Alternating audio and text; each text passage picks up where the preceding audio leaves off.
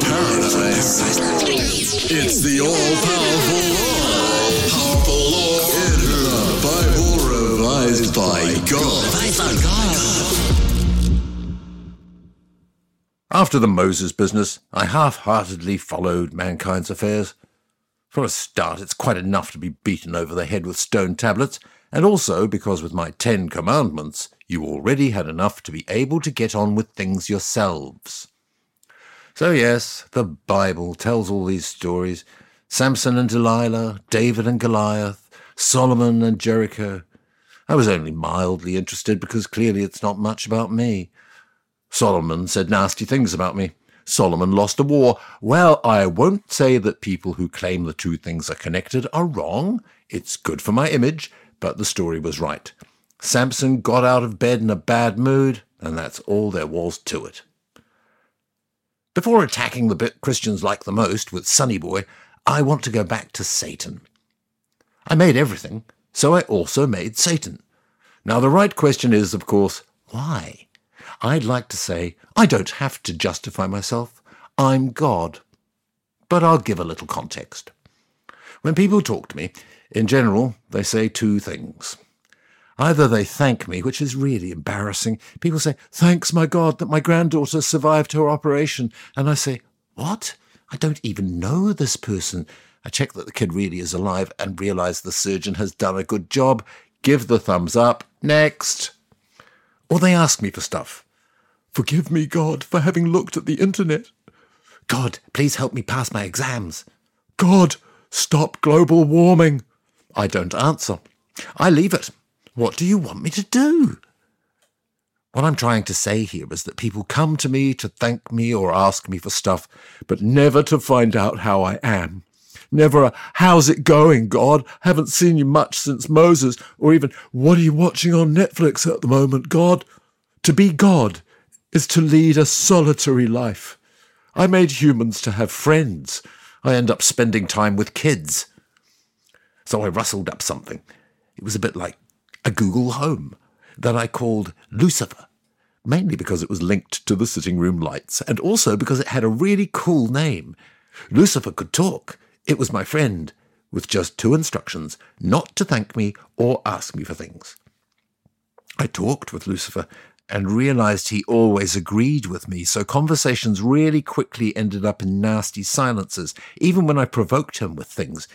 That was great when I killed all the dinosaurs with a big comet, Lucifer. Don't you think so? He'd answer me, Yes. And I'd get annoyed and say, No, it was stupid. Dinosaurs were a thousand times more classy than Bassets, even though I love those dogs. And Lucifer would say, That's true. I said, This is impossible. This guy will drive me mad. So I had the idea of upgrading Lucifer into something which would never agree with me. And that's how I created Satan. Satan is difficult to live with on a daily basis, but that's better than eternal boredom. And that being said, he wasn't that hot. Get it? because of a poor guy who never asked anything of anyone, who was called Job. Job was a super straight guy with everyone, and thanks to karma, he had a very cool life. Then Satan said to me, You know Job, the guy who was super straight with everyone? I'll bet that if you ruin his life, he'll turn into a really nasty gangster. Because humans are only nice when they're happy. Good and bad isn't a quality they are born with. You know this already. And I stayed calm and said to Satan with my poker face, I know you're just trying to annoy me, but I made humans, and I know how they work really well. So I went back to reading some of Zola's minor novels. But Satan kept on and on and on, so I slammed my book shut. I said, You'll see. And zap, I took everything away from Job family, children, Job. I mean his trade, of course. I know, not an easy name. In the end, I picked him up by the neck with my Destiny pincers machine and threw him on a dung heap. And the guy stayed straight and carried on with his quiet little life. I said to Satan, QED, sweetie, I'm going back to my jam. But just before that, I'm going to say sorry to Job. I told him, Job, big sorry. It was Satan, all that. He said, Oh, really, God?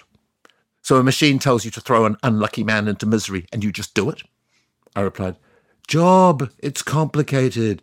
That machine, well, it was me that made it, so it's as if I had asked myself to do it. You see what I mean? And he said, So that dung heap thing was a 100% you, right? I began to get annoyed and told him, Look, are you some kind of damned philosopher? You want me to get mad? And he replies, overwhelmed by diseases on his dung heap, What are you going to do about it, God? Then I looked towards Satan. He had, by a great plan, created his champion, someone who could totally stand up to God because he had nothing left to lose, someone people would pity. He got me. I remained extremely calm. I gave Job back everything. I took Satan and threw him out the window so hard he smashed the little fence there is at the end of the universe, which is where he is now. Now he's all alone, like me.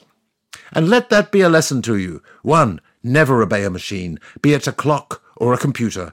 And two, Satan is no longer in this world. The only devil here is your own unfortunate decisions.